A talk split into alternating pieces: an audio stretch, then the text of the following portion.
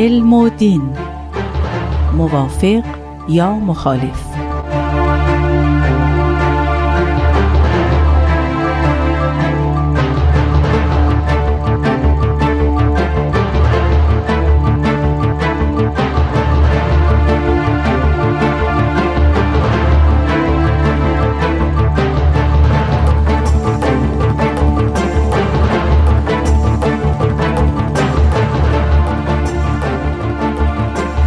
همراهان عزیز رادیو پیام دوست درود بر شما. پس از یک هفته باز هم با برنامه علم و دین موافق یا مخالف به دیدار شما اومدیم. امیدوارم که تا به حال برنامه ما رو دنبال کرده باشید. اگر هم که از امروز به جمع شنوندگان ما پیوستید باید بگم در این مجموعه به موضوع تطابق علم و دین که از آموزه های دیانت بهایی است می‌پردازیم. میهمان و کارشناس برنامه ما آقای شهرام آناهیت هستند که همینجا از حضورشون تشکر می‌کنم. استاد خیلی خوش آمدید. ممنونم. در خدمت شما هستم. خواهش می‌کنم. دوستان من آزاده جاوید هستم. لطفا همراه ما بمونید.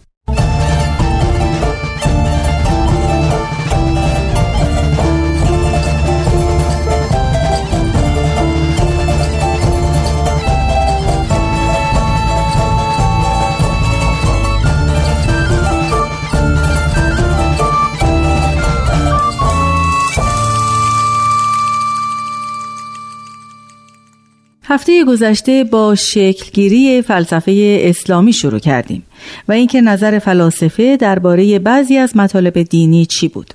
بعد هم با نظرات امام محمد غزالی آشنا شدیم که از عرفان بسیار بهره برده. درست استاد؟ بله همینطوره. در واقع کاری که امام محمد غزالی کرد این بود که اون تمایزی که روز اول فارابی بین خیال و عقل ایجاد کرده بود رو در آراء خودش به نحو بارز مشخص کرد و نقش عارف رو در رسیدن به حقیقت دینی ستود. ممنون. میشه بفرمایید که آیندگان غزالی از او چه تأثیری گرفتن؟ غزالی مقدمه دوران شکوه عرفان اسلامی رو فراهم آورد.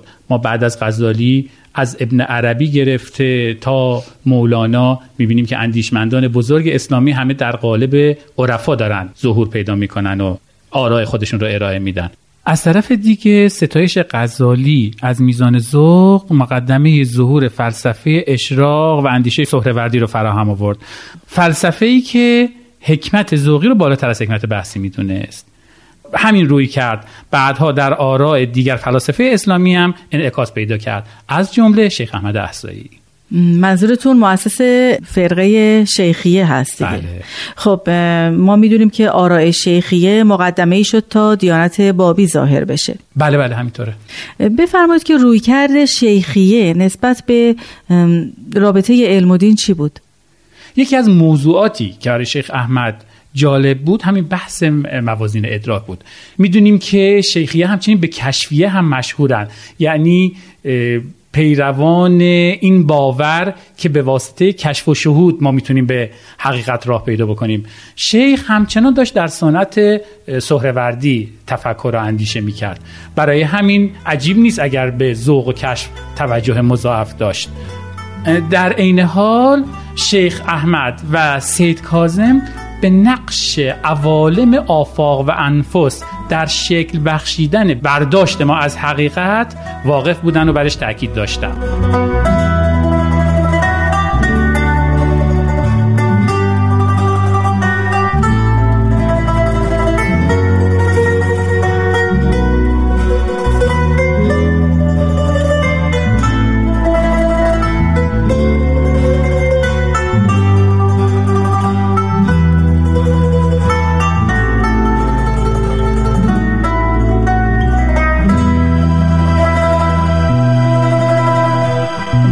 آرای شیخ احمد و سید کاظم رشتی دو تا ویژگی خیلی جالب می‌بینیم که برای بحث ما مهم هستند از یه طرف تاکید دائمی رو می‌بینیم در ضرورت انتباق بین متن دینی و عقل و عالم.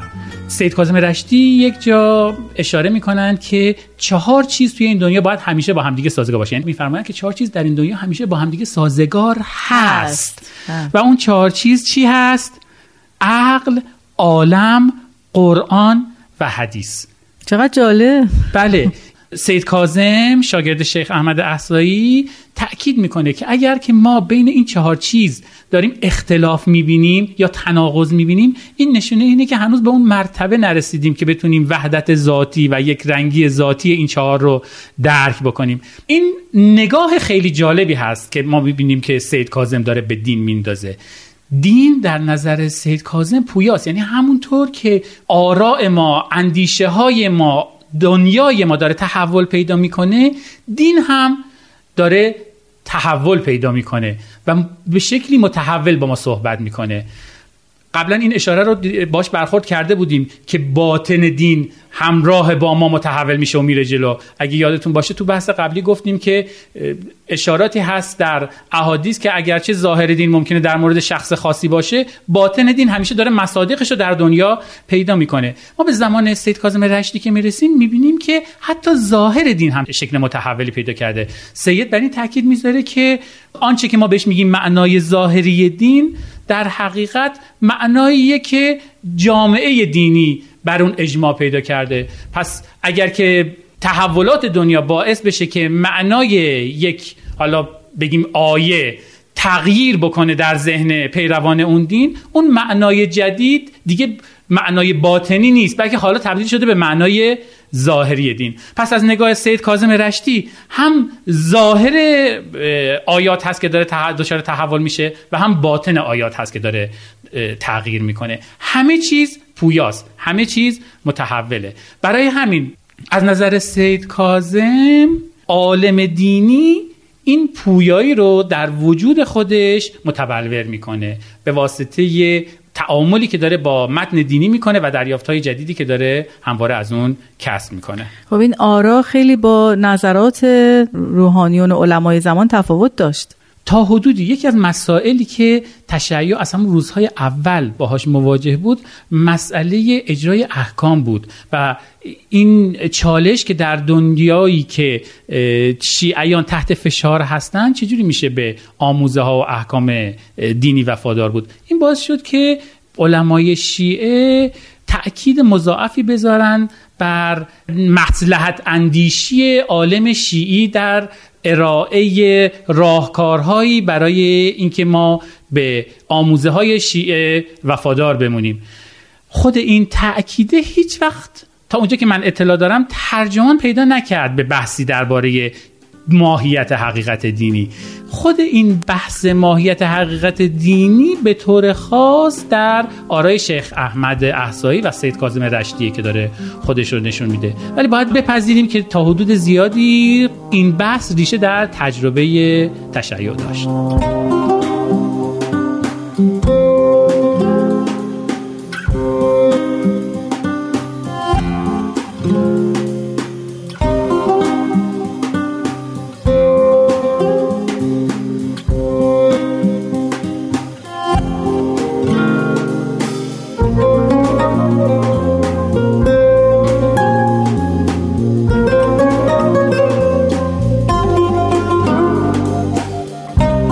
گفتید که سید کاظم رشتی معتقد بوده که چهار چیز همیشه با هم منطبقن.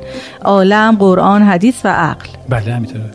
آیا این دیدگاه خاص سید کاظم رشتیه یا اینکه در آراء استادش شیخ احمد احسایی هم میشه این نظرات رو دید؟ سید کاظم رشتی رو باید شارح آرای شیخ احمد احسایی بدونیم نه ریشه اینها کاملا در آرای شیخ احمد مشهوده بله. شیخ احمد در یکی از آثار بسیار زیبای خودشون شرح الفوائد به بحث درباره جایگاه های تجلی حقیقت در وجود انسان می‌پردازن توی این بحث خودشون یه طبقه بندی سگانه ارائه میدن که این طبقه بندی سگانه در انطباق با اون طبقه بندی سگانه مشهور شریعت طریقت و حقیقتی هست که قبلا عرفا در موردش صحبت کرده بودن. از نگاه شیخ احمد انسان سه ابزار یا سه جایگاه داره برای رابطه پیدا کردن با حقیقت یا به دنبال حقیقت گشتن. در پایین ترین مرتبه صدر هست بعد از اون قلب هست و بالاخره در بالاترین مرتبه فعاد هست. در هر کدوم از این مراتب از نگاه شیخ احمد این جایگاه تجلی بخش حالا بگیم حقیقت یا کشفیات درونی ما یا یافته های ما باید در تعامل نزدیک با نقل باشه. یعنی چی؟ یعنی اگه شما در مرتبه صدر دارید به جستجوگری خودتون می‌پردازید باید آنچه که پیدا می‌کنید با نقل منطبق باشه. اگه در مرتبه قلب دارید جستجو می‌کنید آنچه که به واسطه عقل خودتون میابید باز باید با نقل منطبق باشه. و بالاخره در بالاترین مرتبه که مرتبه فعاد هست نیز. آنچه که شما دارید میابید باید با نقل محک بخوره و انتباق پیدا بکنه. پس می‌بینیم ما دائما درگیر انتباق بخشیدن یافته های خودمون هستیم در آرای شیخ احمد با نقل. برای اینکه درباره ارتبار اون بتونیم قضاوت بکنیم. این سه تا مرتبه با سه حوزه پیوند پیدا می‌کنه تو آرای شیخ احمد. پایین ترین مرتبه که صدر هست با علم مرتبه وسطی با عقل و بالاترین مرتبه با وجود. توجه داشته باشید البته در آرای شیخ احمد خود علم و عقل مفاهیم معانی خاص خودشون رو دارن پیدا می‌کنن.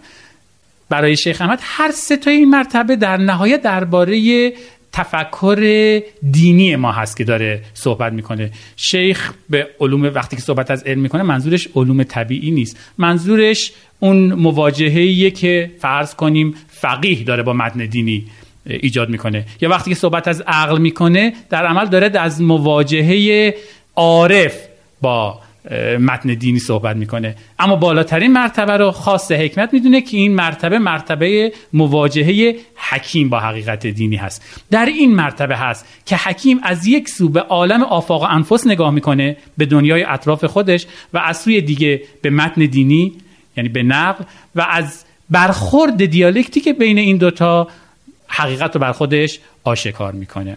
این جستجوی حقیقت دینی در آفاق و انفس البته مسبوق به سابقه ای هست که در دل خود قرآن گذاشته شده. یعنی قرآن تأکید کرده که نشانه های خداوند در آفاق و انفس گذاشته شده تا اینکه به بندگانش نشان داده بشه که او حقه.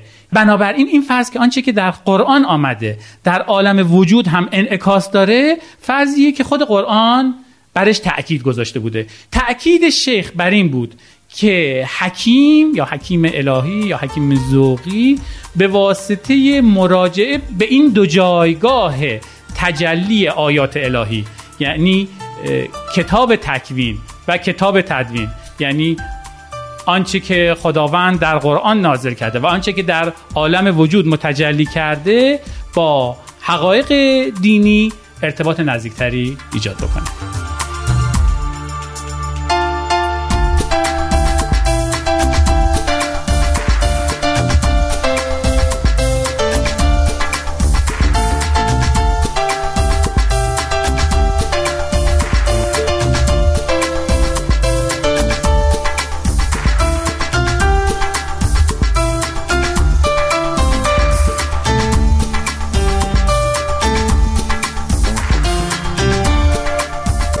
میشه گفت که مقدمه دیدگاه بهایی درباره تطابق علم و دین داره در نظرات شیخ احمد احسایی شکل می‌گیره.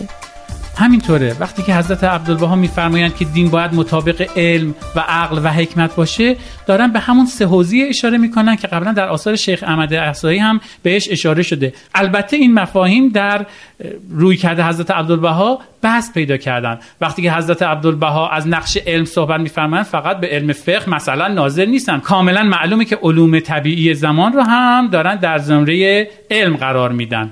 اما ریشه های واحد این دور کاملا آشکار هست. استاد لطفا بفرمایید که روی کرده جامعه نسبت به نظرات شیخیه چی بود؟ به خصوص همین مورد انتباق عالم قرآن حدیث و عقل. در کلیت خودش احتمالا علمای اسلامی با ضرورت این انتباق مخالفتی نداشتن. توجه داشته باشید که این تأکید بر عقل به عنوان ابزاری برای رسیدن به حقیقت دینی تأکیدی بود که علمای اصولی شیعه از پیشتر برش اصرار داشتن. شیخ احمد احسایی و سید کاظم دشتی به طور خاص مقوله ضرورت انتباق دین با عالم آفاق و انفس را هم اضافه کردند و خود این تغییر جدید مقدمه رویکرد بهایی شد به علم و نقشه که داره در دنیا بازی می‌کنه. همه علمای زمان حضرت عبدالبها نسبت به علوم طبیعی علوم طبیعی که در دنیای مدرن داشت شکل می‌گرفت خوشبین نبودن. اونها به مظاهر تمدن غربی با بدبینی نگاه می‌کردن و زیاد بهش امیدوار نبودن به نقشی که می‌تونه در شکل بخشیدن جامعه اسلامی بازی کنه. از طرف دیگه گروهی از روشن فکرها هم با این ایده که آین اسلام اصلا امکان اینکه با دنیای مدرن منطبق بشه رو زیر سوال می بردن پس از هر دو طرف بدبینی هایی درباره امکان تعامل پویا و سازنده بین دین و علم آنگونه که در آن زمان شناخته می‌شد وجود داشت.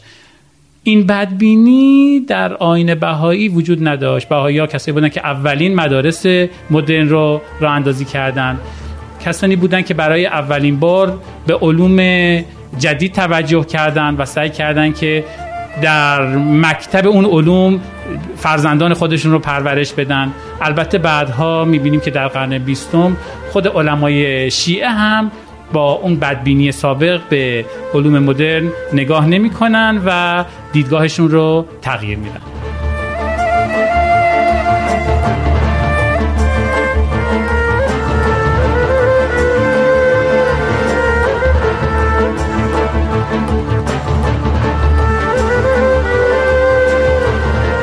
خب شنوندگان عزیز به پایان برنامه امروز رسیدیم. ممنونم که با ما همراهی کردیم استاد از شما هم به خاطر حضورتون در برنامه سپاس گذارم بسیار ممنونم. تا برنامه بعد بدرود.